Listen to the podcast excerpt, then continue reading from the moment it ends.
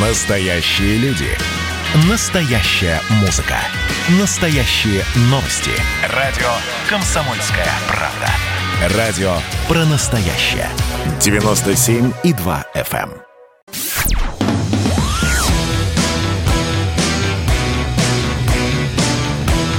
«Война и мир». Программа, которая останавливает войны и добивается мира во всем мире. Даже не знаю, как вам сказать, но Надана Александровна в восхищении. Восхищение уже несколько часов и все никак в себя прийти не может. Друзья мои, ну, во-первых, «Комсомольской правде» 96 лет. Вы сегодня уже много раз это слышали, послушайте еще раз. Знаете, о чем это говорит?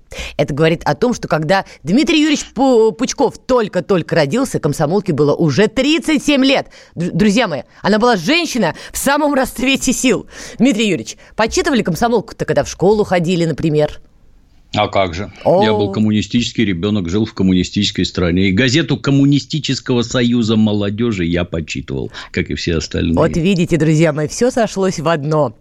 Но ну, главное, из-за чего лично я в восхищении, и еще, наверное, не скоро отойду, тут, значит, произошла история леденящая, леденящая кровь. 23 мая в Минске после экстренной посадки самолета задержали основателя телеграм-канала «Нехта» Романа Протасевича. Значит, как все это было? Значит, накануне поступило сообщение о возможном минировании самолета Rain Air. В небо для сопровождения дежурный экипаж МиГ-29 а, был поднят МиГ-29. Самолет совершил экстренную посадку в Минске, и вот на борту находился как раз-таки Протасевич, которого задержали. Ему грозит до 15 лет лишения свободы, учитывая статьи, которые ему вменяют. Правда, сейчас западное сообщество, сотрясаясь, говорит, не-не-не, его ждет смертная казнь. И все бы ничего. Но тут, значит, нам, нам, неравнодушным гражданам разных стран, белорусская сторона решила объяснить, что же все-таки произошло и из-за чего был посажен самолет. И вот, значит, сделал заявление Антон Сикорский, директор департамента по авиации Минтранса Беларуси. Давайте послушаем. На электронную почту Национального аэропорта Минск с электронного адреса protonmail.com на английском языке э, поступило письменное сообщение следующего содержания – мы, солдаты Хамас, требуем, чтобы Израиль прекратил огонь в секторе Газа. Мы требуем, чтобы Европейский Союз отказался от поддержки Израиля в этой войне. Известно, что участники Delphi Economic Forum возвращаются домой рейсом Foxtrot Romeo 4978. В этот самолет заложена бомба. Если вы не выполните наши требования, бомба взорвется 23 мая над Вильнюсом. Ну, давайте так, без 100 грамм тут точно не разобрать. Дмитрий Юрьевич, наливайте и объясняйте, что, что мы видим. Ну, вы как-то странно, как обычно, говорите о каких-то предполагаемых бомбах. Поступил звонок, что самолет заминирован, там лежит бомба. Власти с подобными вещами. Давайте все это, спецслужбы и милиция сядут и будут ковырять в носу. Возможно, шутят. Это предположение, что там лежит бомба. Вот как вы считаете? Подожди, как вы правда в это верите? Надо Подождите, Причем вы правда верите, ваши что вопросы, Хамас По вопросам пишет? веры, Надана, идите в церковь. Там вашу веру, так сказать, правильно окормлять будут. Это не вопросы веры. Например, в город Санкт-Петербург, например, так. с территории Украины годами звонят, годами сообщая, что за, за, заминированы наши торговые центры. И годами людей выводят на улицу по 4-5 по раз в месяц. Вы можете представить, какие убытки несет торговый центр, расположенный в центре Питера, когда из него вот так, из ресторанов, из магазинов, не заплативших, без разницы, бегом на улицу, бегите, здание проверяют на предмет минирования. Как вы считаете? Это предположим, мин не находят. Но эти скоты с территории Украины звонят постоянно. И вопрос не решается, потому что эти скоты действуют под крышей тамошней СБУ. Невозможно решить, решить вопрос. Никак, ни за деньги, никак Хорошо. вообще. Верой ну, приложили. Ну, давайте дальше. Да, да вот давайте. звонят и говорят, самолет заминирован. Вот как вы думаете, как должны э, реагировать власти? Надо ли сажать этот самолет или не надо? Вообще-то там люди сидят. Его могут взорвать этот самый самолет. Его надо по правилам воздушным посадить. Зачем поднимать? Ну, давайте для начала... А еще да, Протасевича вот... посадить, да. Там и самолет надо было посадить, и Протасевича. Минуточку, минуточку. Как только вы лично докажете, что это звонило белорусское КГБ, вот тогда будет ну, разговор. Секундочку, секундочку, секундочку. Если вы не Я можете... ничего доказывать здесь не должна. По вопросам веры надо ходить в церковь, еще раз говорю. Хорошо. Да, подобные вопросы устанавливает только следствие.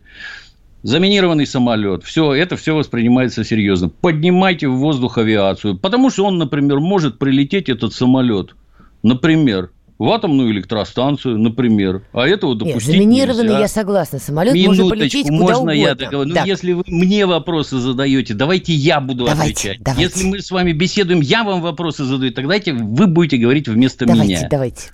Взлетел истребитель, сопроводил его до аэродрома.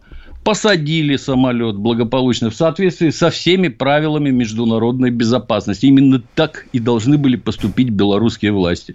А то, что там оказался какой-то Протасевич, который как обезьяна кривлялся, вы меня никогда не достанете. Ну, это предмет для отдельного смеха. Летаешь на каких-то дешевеньких рейсах из каких-то там Афин, кстати, что он там делал? С Тихановской беседовал, которая там встречалась с послом США, с этим, с Джеффри Пайетом, да? Задания свежие получал или что? Видно, не платят совсем за работу-то против своей страны, что ты на такой дешевке летаешь. Смешно. Приняли его дальше. Ну, и правильно сделали, да. Это ж сволочь и нацист. Это человек, готовивший вооруженный переворот в Республике Беларусь. Что, по-вашему, с таким мерзавцем и террористом что должна делать власть? Расскажите, пожалуйста. Вот смотрите, то, что Смотрю. Протасевич действительно не устраивает Белоруссию и правящую власть, это очевидная история. Тут не знаю, кем надо быть, чтобы говорить нет, они его прям в десна обожают. Мой вопрос, коль уж вы мне, так сказать, по вере решили окропить святой водой, хорошо. Вам не кажется, что ваше объяснение, да, что вот да, Минск интересует персонаж Это не мои Протасевич, объяснения. Это не мои объяснения. Дайте Когда договорю. кажется, надо креститься. Это не мои Господи, боже объяснения. Дмитрий Мы Юрьевич, говорим я про пойду то, чего потом может доказать следствие. покрещусь обязательно. Вот как только следствие докажет, тогда да. Так вот. А, а вот тут давайте говорить, вот вы предполагаете вот это. Я вам скажу, да, можно предполагать. надо, Вопрос. безусловно. Вопрос. Вы имеете полное право предположить. Чего я там Да. предполагаю, заложено в вопросе. Итак, вопрос. Вот если бы Минская сторона озвучила то, что сказали бы вы, например, сейчас. Да, вот нас интересует Протасевич, мы считаем его опасным для безопасности нашей страны, мы считаем, что он связан с террористическими группировками, например, Азов. Да, мы посчитали правильным провести спецоперацию, посадить самолет, чтобы его задержать. Зачем надо было вплетать Хамас? Вы как-то странно на это смотрите. Это не детский сад. Это в детском саду можно говорить. Да, вот такое КГБ у нас хитрое, вот такое КГБ хитрое. Вот мы вот так вот ловко поступили и так сделали. Нет. Это называется, уж если на то пошло, это называется спецоперация, в рамках которой прове- секретная, в рамках которой проведены вот такие-то действия, о которых вы, возможно, догадываетесь или что-то предполагаете. Для того, чтобы это доказать, надо проводить следственные действия, находить того, кто звонил, звонил ли, выявлять, где это, что это, откуда. Понимаете, вы этим вообще не озабочены. Точно так же, как какие-нибудь американцы. Это Лукашенко все устроил. Докажите, докажите, что это устроил Лукашенко. Не можете, значит, вы лжете. Вот так вот получается. То есть Всегда. нужно принимать за чистую монету историю про Хамас, Нет, полученное не нужно письмо. принимать за чистую монету. Надо доказывать то, что считаете истинным вы. Доказывать. Хорошо, надо. а кто это будет заниматься вот расследованием этой Никто. истории? Никто Ну? не будет заниматься. Вот у нас есть отличный пример, как э, так называемые украинские власти завели в зону боевых действий пассажирский самолет, Да, который там сбили. Вот тут примитивный вопрос. Кто виноват в том, что сбили голландский самолет? Я вам сразу отвечу. Тот, кто запустил самолет в зону боевых действий. Никто другой. Вопрос. Сколько лет продолжается следствие? Там все понятно. Седьмой вообще. Там уже. все понятно, предельно ясно. Откуда пускали ракету, кто пускал, куда она попала, поражающие элементы, обломки самолета. Все предельно ясно. Как там с результатами следствия? Отвечаю, никак. Главное в ходе следствия не выйти на самих себя. Поэтому никаких следствий они там проводить не будут. Они сразу начинают орать. Что тогда было, как вот только самолет еще до земли не долетел, а уже газеты вышли с заголовками «Путин убил наших детей». Вы не помните такого? Да, я прекрасно помню а я, я вот кампанию того помню, периода. Да, это, это лично он был виноват. Лично он отдал команду. Я не знаю, ракету, наверное, сам пускал тоже с территории Украины. То есть, вот этот бред, а это откровенный бред – пропагандистский всегда воспринимается за чистую монету. Зачем этому, зачем этому способствовать? В этой истории с Романом Протасевичем вы допускаете, что спецоперация белорусской стороны делалась без прямого участия Лукашенко? Как такие вопросы задавать можно? Я ж ну, не так, стою, вслух. Я ж не стою за спиной у Лукашенко. Вот не стою ну, за как спиной. Как вы считаете, если возможно, если что в обход первого лица доказать, если вы можете это доказать, ну, наверное, да. Не можете, но это просто ну, смешно. Давайте так, мы с вами не в суде. Мы с вами размышляем вслух. Я не склонен к сплетням. Я когда-то в уголовном розыске трудился, Тем и меня по-другому учили подходить ко всем этим вещам. Можете доказать?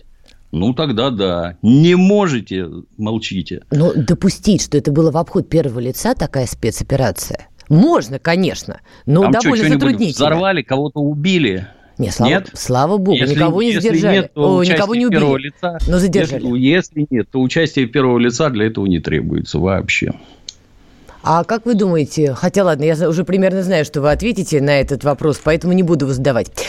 Задам другой. Как вы считаете, Роман Протасевич действительно был настолько опасен для Беларуси? Причем, блин, ну, человек... Первое, ну же главное, кто это такой? Хорошее начало, так. Да, кто это такой? Главный редактор телеграм-канала Дмитрий да, Юрьевич. откровенный мерзавец и нацист, который ездит в нацистскую Украину, там участвует в крушении памятников Ленину. То есть, это откровенная русофобская тварь. После этого он трудится в батальоне нацистском «Азов» для того, чтобы убивать Пауза, русских. и мы продолжим про Протасевича. Просыпайтесь, вставайте, люди православные! В эфире радио «Комсомольская правда». Я Сергей Мордан. Прогноз на 21 год вас не порадовал, я надеюсь. Конвойные в белых тулупах, лающие овчарки, прожектора шарят по белой пустыне. Давайте уже вот по-нашему, по-русски скажем. По Врагам и изменникам Родины нет и не будет пощады. Руки прочь от Егоды. У него нашли огромный дилдо в шкафу. А вообще он отмазывал заключенных и пил с ними коньяк. Каждое утро в 8 часов по Москве публицист Сергей Мардан заряжает адреналином на весь день. Мне кажется, это прекрасно.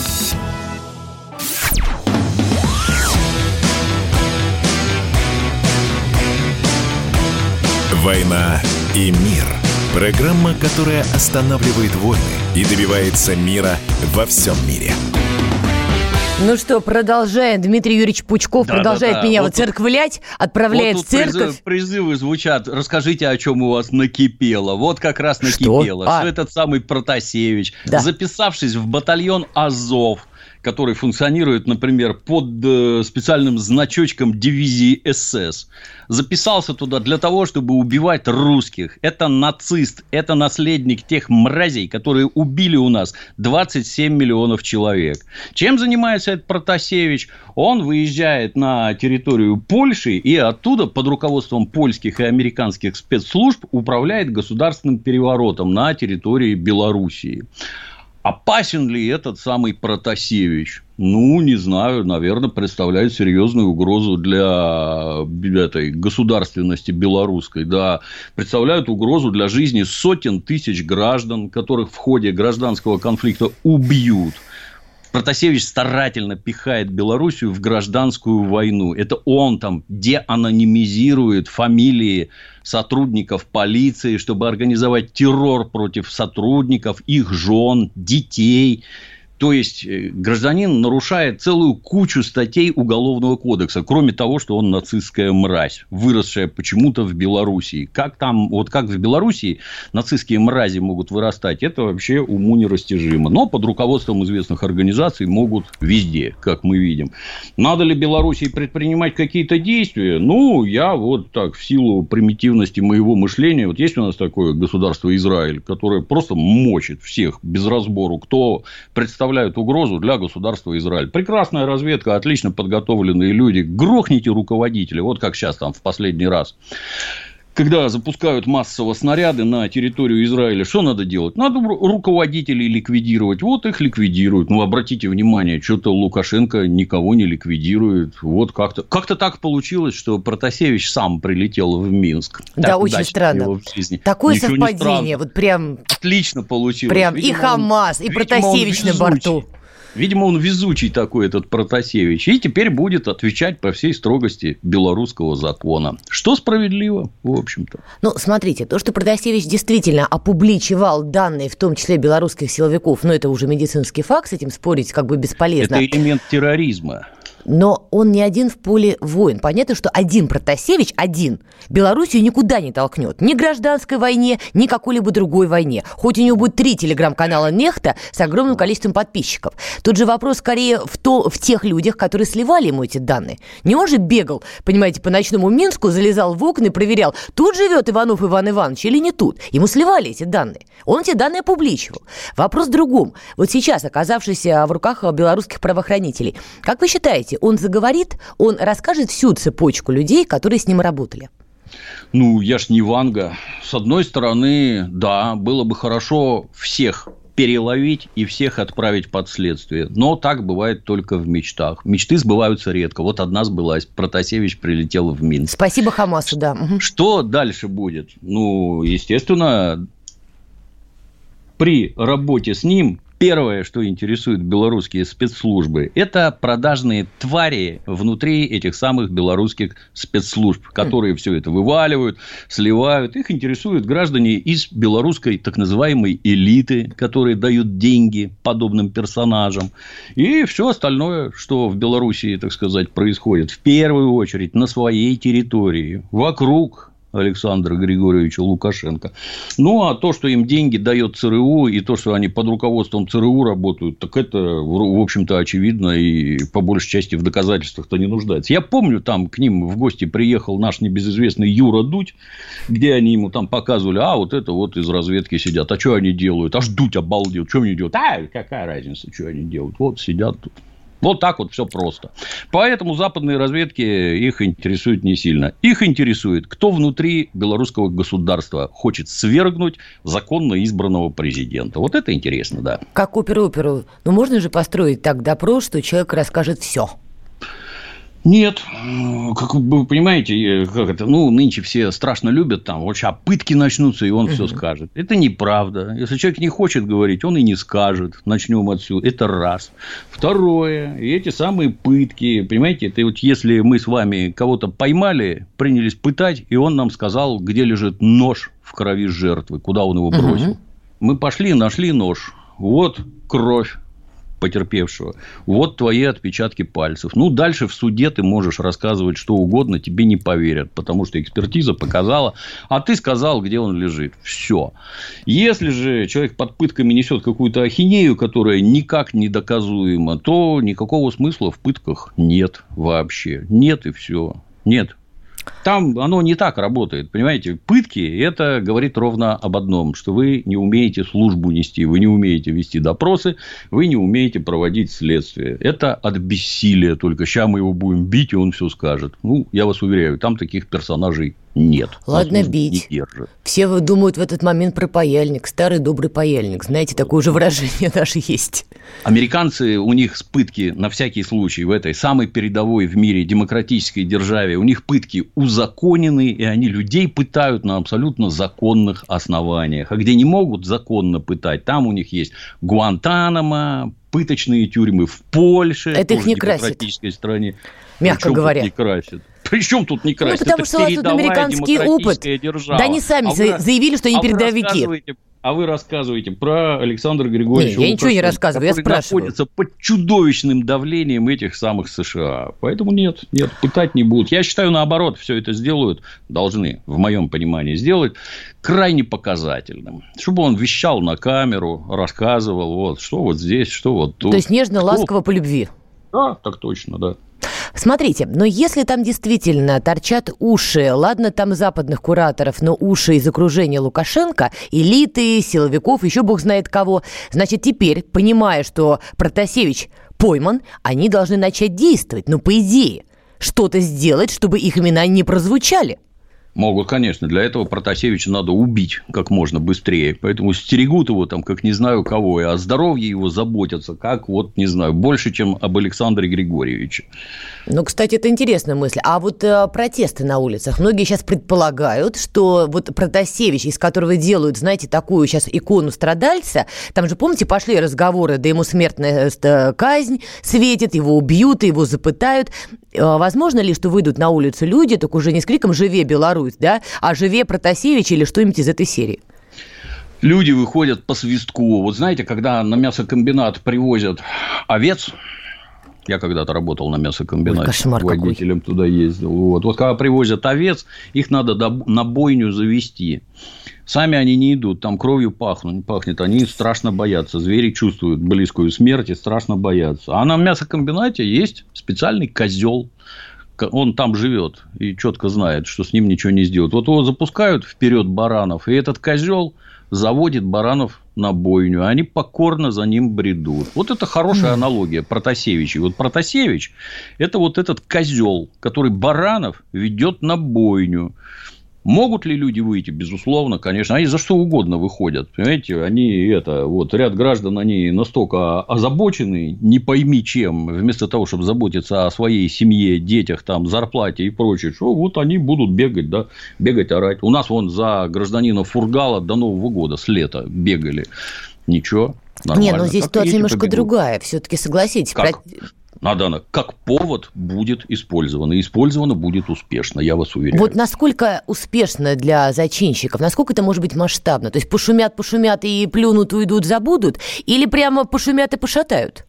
Ну, я боюсь, что, точнее, не боюсь, а считаю, что белорусская милиция и белорусский комитет госбезопасности, он данными персонажами занимается давно. Там уже все понятно на территории страны. Там, она же маленькая, там 10 миллионов человек, то есть, это, если я правильно помню, это немного. Давно понятно, кто там в организаторах, кто людей на улице выводит, кто вводит, кто выступает с какими-то воззваниями. Все это видно и понятно. Ну, и тут, в моем понимании, достаточно профилактической беседы. Сидоров вы куда людей зовете, Сидоров? Последствия для себя осознаете, и Сидоров на камеру будет рассказывать, как он был неправ, он не подумал и очень сильно извиняется. Вот, кстати, Лукашенко в этой связи, я так понимаю, подписал несколько новых законов. В частности, президент страны запретил СМИ вести стримы с несогласованных акций. Второе. Власти могут ограничить работу сетей электросвязи в случае угроз национальной безопасности. А, кроме того, расширился список, запрещенный для распространения распространения информации и отменился уведомительный порядок массовых мероприятий. То есть действительно складывается впечатление, что власть ожидает а, выхода да. на улицу да. и да. заранее стелет, что да. называется. Да. А вам не кажется, что это вот сейчас наоборот приведет к тому, что даже те, кто изначально не поддерживал вот это вот «живе, не живе», что им покажется, что это ущемление их прав, и они пойдут. Нет, вот не хотели, а кажется, а пойдут. Нет. Мне кажется, наоборот. Нет. Во-первых, времени много прошло, энтузиазм давно утрачен, большинству уже становится понятно. Неясно, при чем тут отключение электроэнергии. Не Надо знаю. отключать телефоны, а не электроэнергию. Оно все к телефонам привязано. Ну, как-то телефон на батарейке работает, э, неясно. Это, или это может электросвязь, это у них сотовые телефоны так называются. Там другое печально, что у него у самого, точно так же, как и у нас в России, государственные средства массовой информации давно уже никого не интересует. Вы не можете людей ни организовать, ни направить, ничего им объяснить. Дети, ну, условные, подростки, они не смотрят Первый канал, им это не надо. То есть, вы умами давно уже не владеете. Вот это вот печаль. Выключай, не выключай. Сейчас можно только не можешь победить, возглавь. Возглавить они не могут. Возглавлять протасевич. Короткая пауза и продолжим Второй занимательный факт про Надану Фридрихсон. Она мастер репортажного жанра. Дмитрий Пучков на полном скаку тормозит оппозиционные движения в России. Третий занимательный факт про Надану Фридрихсон. Она прирожденный счетовод. Складывая один плюс один, у меня получается не 2, а 22. Каждый понедельник и вторник в 6 часов вечера по московскому времени слушайте многогранную Надану Фридрихсон – и ее звездных соведущих в прямом эфире. Вот мы дружной компашкой на радио «Комсомольская правда» будем для вас вещать.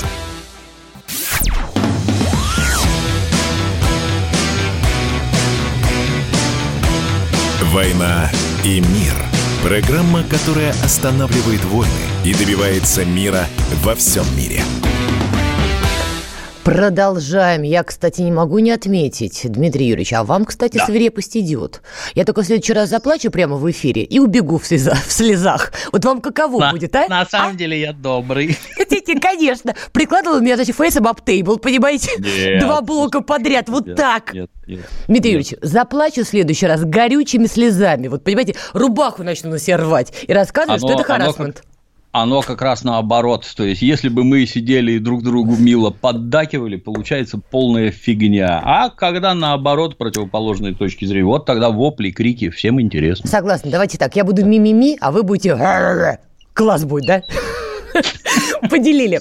Так, смотрите, вы затронули отличную тему, вот, кроме шуток, которая меня, кстати, вот лично меня давненько беспокоит. По крайней мере, пока я наблюдала за всем этим «Живее Беларусь», «Не живее Беларусь». Слушайте, правда, а ведь э, молодежь-то в этом плане, даже на примере Беларуси, ну, она потеряна. То есть они госканалы не смотрят, смотреть их даже не хотят. Дом родителей слушать тем более. Вот как с этим быть? Есть у вас какое-то понимание, как, может быть, какие-то альтернативные конструкции в голову белорусской молодежи Все примитивно. Предлагать? Это же, это же вульгарная пропаганда. Ни, ничего нового и ничего необычного в этом нет. Она просто, просто нынешняя пропаганда использует совершенно новое техническое достижение технического прогресса – интернет. То есть, сам по себе интернет – это всего лишь способ доставки информации. То есть, вот вы, например, я не знаю, как правильно сказать, работаете в газете, угу. на радио при газете или еще чего-то там, мы общаемся мы с вами через интернет. Вот, вот и все, собственно говоря а специальное образование, сама редакция, оборудование, частоты, печать и прочее, и прочее, оно ж никуда при этом не девается. Но все это упущено всеми, на мой взгляд, всеми государствами, даже американцами, потому что уж заподозрить американцев, которые придумали и построили интернет, а в конце концов не могут расхлебать теперь свой этот БЛМ и все, что с ним связано, ну, никто к этому не готов. Тут же, понимаете, очень тонкий момент – то есть нам, не знаю, там 200 лет врали про какую-то демократию, свободу слова, еще чего-то там, а на самом деле ничего этого не было. Свобода слова получилась только когда появился интернет, и то не сразу, вот на излете уже 20-х годов. И оказалось, что как только граждане, эти самые рядовые избиратели, получают свободу слова действительную, настоящую, то вот, например, у них организуются некие, так сказать, лидеры общественного мнения. Это как я, например. Вот у меня 2, 2 200 2 миллиона 200 да. тысяч подписчиков в Ютубе – это очень много. И конкретно я на этих подписчиков серьезнейшим образом влияю. Но тут вот я дедушка, и мне 60 лет, и вроде мозги у меня не на бикрень, и поэтому я никаких гадостей этим самым подписчикам не вещаю. Я свою задачу вижу только в том, чтобы, так сказать, вот эти события, которые происходят под несколько другим углом показать, как я это вижу, имея там определенный жизненный опыт и навыки. Это то же самое, вот как мы с вами беседуем. Вы говорите, а вот, вот так, а я вам говорю, нет, немножко не так, а вот так. Вот, да, а есть совершенно другие люди, которые считают, что если сейчас мы убьем всех плохих и оставим только хороших, все будет замечательно. Ну, это хорошо, что они есть, но вот государство, у него есть специальные учебные заведения, где готовят специалистов, журналистов, там, операторов и прочее у него есть чудовищные ресурсы в виде там каких-нибудь останкинских студий. У него, в конце концов, деньги есть, на которые он может нанимать толковых людей из народа. Они этим заняты? Нет. Никто не занят. Ни у нас, ни в Белоруссии. Вот только на Украине. Но поскольку, поскольку на Украине заняты в основном дегенератами и пропагандой всякой вот этой дегенерации, нацистов и Гомосексуалистов. Они тут схлестнулись, кстати. Так, к слову. На, на Украине подрались? Да, там был, значит, парад э, гомосексуалистов, ну, как это правильно называть, ЛГБТ, и пришли радикалы... Гом... Извините, извините да. мое почтение.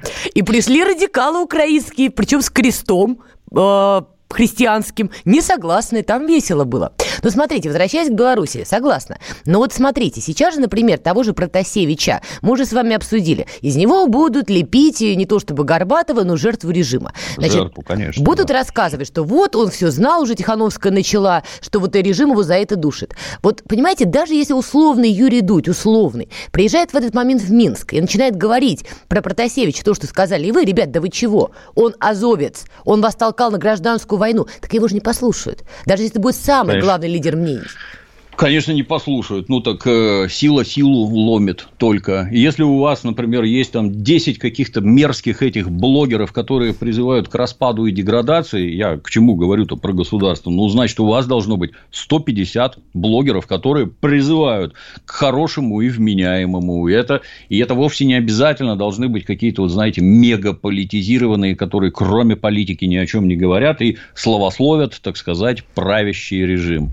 Оно же примитивно примитивное. Вот, вот что лучше? Мир или война, например. Ну, мир, конечно. Если, да, если граждане будут говорить, что не-не-не-не, срочно все колья в руки, и сейчас у нас гражданская война, мы победим и заживем. Нет, большинство не хочет гражданской войны, не хочет ни под каким соусом. Даже минимальных каких-то там стычек с полицией никому не надо. Получить по башке, заработать на всю оставшуюся жизнь волчий билет, зачем это надо? Нет, не надо. Ну, я, это, я просто не понимаю, почему государство этим не занимается. Почему они не выращивают выращивают своих блогеров. Почему эти самые блогеры, ну, есть недостатки в государстве сколько угодно. Вот у нас в Российской Федерации претензий к власти у каждого угу. побольше, чем у Леши Навального. Но как то, вот если я начну говорить про что-то, скажешь, ага, прозрел, а что Леха говорил? Да при чем тут ты-то, елы-палы? Ну, почему это нельзя организовать вот в нормальной какой-то форме?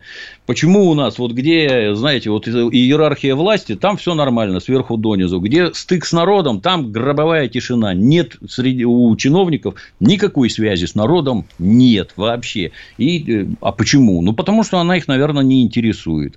А вот наоборот, организовать бы, а вот наоборот, о чем мы хотим от этой самой власти, начиная там с ремонта дорог, заканчивая там открытием школ, детсадов и прочее, прочее. Примитивные проблемы-то научитесь решать уже, научитесь делать это публично, гласно, показывайте. Не надо мне это сам. Я, я ничего про наших чиновников не слышу, кроме как вот этот украл вот столько, а тот украл вот столько. Мы их ненавидим и хотим всех повесить. Ничего не слышу. А они почему не озабочены демонстрацией результатов своей деятельности? Вас же народ выбрал, ну, так вы перед народом и отчитываетесь, а государство почему это не интересует? Ничего никому не надо. А в результате все оказывается в руках у нехты, которая говорит, давай, собираемся вот здесь, идем громить вон там. Поздравляю. Это вообще настолько разумная государственная политика, что просто слов нет. Проблема вот. еще в другом. Иногда государство пытается вырастить, я не знаю, там, провластных блогеров. Я не знаю, видели ли вы их работы публично, что российских, что белорусских. Слушайте, лучше бы вообще их не было. Потому что это выглядит вот настолько вот, не то что вставной зуб, это какое-то вставное седло уже. Что вот, понимаешь, смотришь и думаешь, господи, белок, лучше уж молчи, лучше будет. Тут проблема еще с исполнением. То, что они догадываются, что так надо действовать, это очевидно. Проблема у нас с исполнением. Тут еще один важный момент, коль вы упомянули Навального к ночи. Естественно, на историю с Протасевичем возбудились значит, сотрудники ФБК. Ныне уже то ли экстремистского, то ли не экстремистского, я уже не слежу, честно говоря. В общем, мутного ФБК. Леонид Волков назвал Лукашенко международным террористом. И, в общем, да, ни много ни мало. И предлагает международному сообществу отправить его в Гагу. Как вы считаете, а вот Леонид Волков-то чего так зачесался? Чего так испугался? Ну, он не это, он не, на мой взгляд, он ничего не боится. Это, в моем понимании, просто использование инфоповода для раскрутки самого себя. Вот, а вот я вот по этому поводу считаю. Так про меня уже все забыли, а здесь вот я уже вскочил, выступил, и опять все про меня помнят. А вариант, что ну, вот эти, могут... вот эти вот обвинения, вот эти вот, вот Лукашенко террорист. Ну, хорошо, да, давай э, вернемся к началу, докажи, что он террорист. Где он совершил, какие акты терроризма? Вот то, что Волков причастен к попыткам свергнуть государственную власть в Российской Федерации, это никакого сомнения не вызывает. Да, состоит в экстремистской организации, да, провоцирует внутренних экстремистов на экстремистские действия. А чего и, и где терроризировал Лукашенко? Это как-то для меня загадка. Я вам сейчас подскажу. Тут Генпрокуратура Литвы начала расследование, цитата, о захвате самолета. Барель заявил о необходимости проведения международного расследования инцидента. Ну и, в общем, как вы видите, в том числе страны Восточной Европы раскручивают это именно в истории, что это был акт терроризма. Захват самолета, неправомерные действия и т.д. и т.п. Я вот чего думаю, а может быть, Волков теоретически опасается, что его тоже на каком-нибудь перелете поймают? Ну, так, случайно. Могут, конечно. Вдруг Хамас опять нет? письмо напишет, всяко тут, бывает. Тут, тут же опять-таки, понимаете, вот, вот с моей точки зрения, в чем печаль? Вот у нас есть цитадель демократии Соединенные Штаты. Можно смеяться над этим сколько угодно, но с демократией у них там вот в нынешнем понимании гораздо лучше, чем у всех остальных вместе взятых. Но вот эти самые Соединенные Штаты. Вот летит там в 2013 году президент Боливии, если правильно помню, там Эва Моралес, а его хватит угу. самолет и посадили. А нет ли у тебя там Сноудена? Да-да-да, было-было. Это, это, это что такое? Понимаете, вот, ну, если ты сильный, я согласен, да, сильный, могу, могучая держава, ну, вы что себе позволяете? И если вы себе позволяете такое, то будьте уверены, все остальные на, на вас посмотрят, скажут, ага, так можно, да, так и мы ничем не хуже. У нас тоже все в порядке. И вот это вот одно провоцирует другое, и какие-то все эти международные связи, там, договоры, которые мы видели, все сыпется, все абсолютно сыпется, а зачинателями в этом почему-то выступают Соединенные Штаты, которые откровеннее все всех плюют на международные договоры и соглашения, а потом изумляются. Боже мой, вы посмотрите, что творится. А в целом, это вот то, что говорили в начале. Да, на здоровье. Пусть проводят расследование. Обязательно пусть проводят расследование. Пусть докажут, что это Лукашенко сам позвонил. Они смогут доказать. Пусть извиняются. Ну, на мой взгляд, это абсолютно здравый подход. А теперь здравая реклама и вернемся. Давайте не будем растекаться мыслью. Единственный человек, который может зажигательно рассказывать про банковский сектор и потребительскую корзину – рок-звезда от мира экономики Никита Кричевский. Ну, мы, конечно, все понимаем, у нас рекордный урожай, у нас же миллиард есть, мы этим гордимся. А хлеб закупали за границей. В 2003 году Борис Абрамович предлагал мне стать папой римским. Я отказался. Он разбирается в мировых трендах, строит прогнозы и знает, что надо делать. У меня есть встречное предложение. Если вы нам намекаете, мол, вы там смотрите, да, так вы национализируете эти холдинги. Какие проблемы? По средам в 17.00 по Москве. «Экономика» с Никитой Кричевским. На радио «Комсомольская правда». Я буду резок, я буду краток, я буду четок.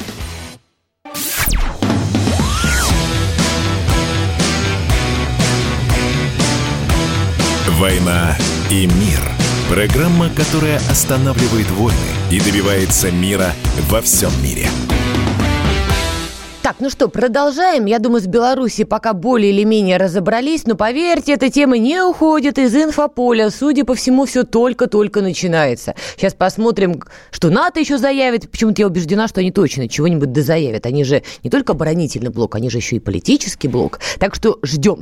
Ну, а Лукашенко, я так понимаю, из последнего диктатора Европы, как его величали ранее, ну, судя по всему, пытаются теперь из него слепить чуть ли не международного террориста. И, кстати, судя по всему, информационная машина начала работать как раз-таки на этот тренд. Давайте вернемся в Россию. Тут тоже, знаете ли, интересные моменты происходят. Вот в частности, Роскомнадзор дал Google сутки на удаление запрещенного контента. И если это не случится, трафик сервисов Google в России может быть замедлен. Но эта битва уже довольно старая. А многим в России не нравится, что тот же YouTube позволяет себе цензурировать контент, который выходит на российской площадке YouTube. Там фильм про Беслан, например, Александра Рогаткина. Это вызвало шок и возмущение у многих. Мне, например, не нравился никогда Царьград, не моя повестка, мне это не близко. Но я не понимаю, почему Царьград надо банить на просторах Ютуба. Возникает вопрос. А, Дмитрий Юрьевич, как считаете, ну получится Роскомнадзора продавить гиганта Google? Или Google победит? Ну, в целом, наверное, получится. То есть, тут, как вы понимаете, э, ну, непонятно, почему молчали раньше. Вот абсолютно непонятно, почему молчали. Но, видимо, там нащупали некие, так сказать, рычаги воздействия.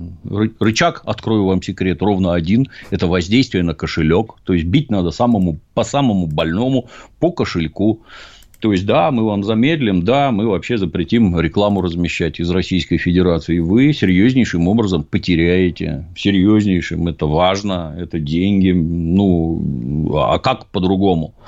То есть, возвращаясь чуть-чуть назад, пока все надеялись, как Александр Григорьевич, что телевизор в его руках, а значит, мозги можно промывать так, как надо, внезапно оказалось, что телевизор больше никого не интересует. Всех интересует YouTube. Угу. Там теперь телевизор. А YouTube внезапно оказался американским.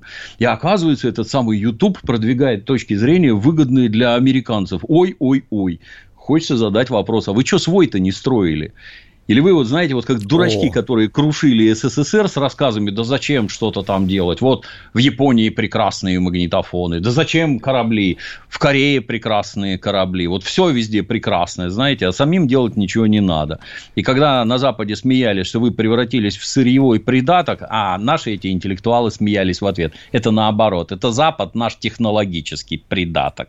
Ну и тут оказалось, что все через YouTube идет, а своего не построено. И и что? Кто за это отвечает вообще? Почему государство в это не вкладывает деньги? Оно не видит для себя здесь опасности самому существованию государства.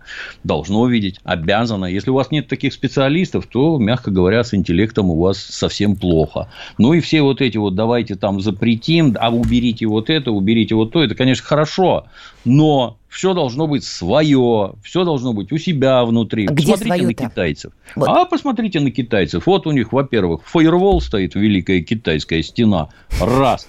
Никакого Ютуба там нет, никакого Фейсбука там нет, и Твиттера нет, и Инстаграма нет. Зато есть все то же самое, только свое китайское, которое совершенно спокойно управляется и совершенно спокойно работает. А в настоящий момент все идет к тому, что все это придется, они вынуждены будут просто все это отрубить в пределах где-то года-полутора, все отключат на территории Российской Федерации. А это возможно? Федерации. Вот так рубильник дернуть? Конечно. Да ничего хитрого там нет. Вы что? Ничего хитрого нет. Но история с Телеграм показала, что это невозможно. Телеграм, помните, А-а-а. воевали, воевали. И чего? Да, а с тех пор дураков убрали, поставили умных, и оказывается нормально. И теперь Телеграм прекрасно работает. Это что же глупость какая-то? Есть какой-то талант Павел Дуров, угу. например, который вот там построил во ВКонтакте, построил строил Телеграм.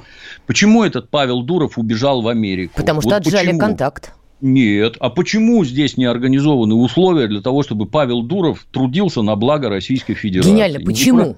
Вот Непростой человек, так мы все непростые. А ваша задача внутри страны нас всех непростых заставить трудиться на благо Родины. А вместо этого вы таланты выпираете куда-то. Это зачем?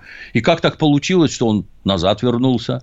А почему сразу так нельзя было делать? А кто этим руководил? Так, кто Дуров этим не управлял? вернулся. Секунду, Дуров не вернулся. Нормально. Телеграм работает, все показывает и со всеми сотрудничает. Все хорошо. И Телеграм должен быть наш. Есть ВКонтакте, есть, прекрасно работает, в отличие от всяких Фейсбуков. Вот меня в этом самом Фейсбуке, там эти модераторы из хохлонацистов, и они меня на протяжении, там, я уж не помню, с восьмого года Начиная с 14 они меня через месяц на месяц банят, через месяц на месяц банят. А тут, как только украинские войска собрались на границе с Донбассом, меня вообще отключили. Попросили прислать документы, чтобы удостовериться, что это я. Я послал права. И вот уже приготовьтесь. Три месяца они меня не включают обратно. Да ладно. Мне висит табличка, извините, сейчас ковид, народу мало, мы вот тут сражаемся, не можем быстро сделать. А возмущенный народ пишет, за что ты меня забанил? Я не могу тебя найти. Я говорю, это меня забанили, не вас. Три месяца, три месяца они мне мозги компостируют. У меня там 80 по-моему, тысяч подписчиков. То есть, плевать на все вообще. Это же чужое. Ты там не хозяин. Они вон президента Соединенных Штатов банят. Что там говорить про нас? Я для них даже не вож. Ну, зачем это? Давайте свое построим, давайте у нас свое будет, где разумные правила, где хотя бы объясняют, что надо соблюдать. Вот вы, кстати, говорите про, как, про YouTube, что там э, Царьград банят, угу. фильм Саши Рогаткина. А вот у нас есть такой Яндекс, например. Так. Вот вы не поверите, я вот на YouTube наливаю свои ролики, у меня их там тысячи, я их как на фабрике изготавливаю, и никаких проблем не встречаю. А вот на Яндекс, когда наливаю, приготовьтесь, из трех роликов один не проходит модерацию на Яндексе модерация. Понимаете, я какую-то такую мерзость изготавливаю, что для Яндекса она непригодна. Вот это красота, вот это я понимаю. И никто ничего не объясняет. Ни до кого дописаться, достучаться нельзя.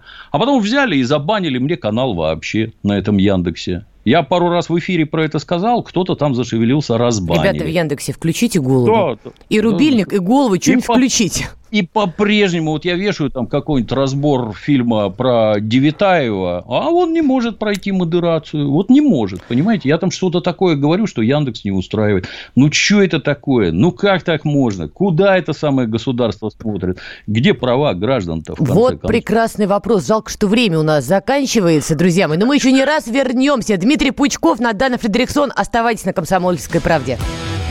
Спасибо. «Война и мир».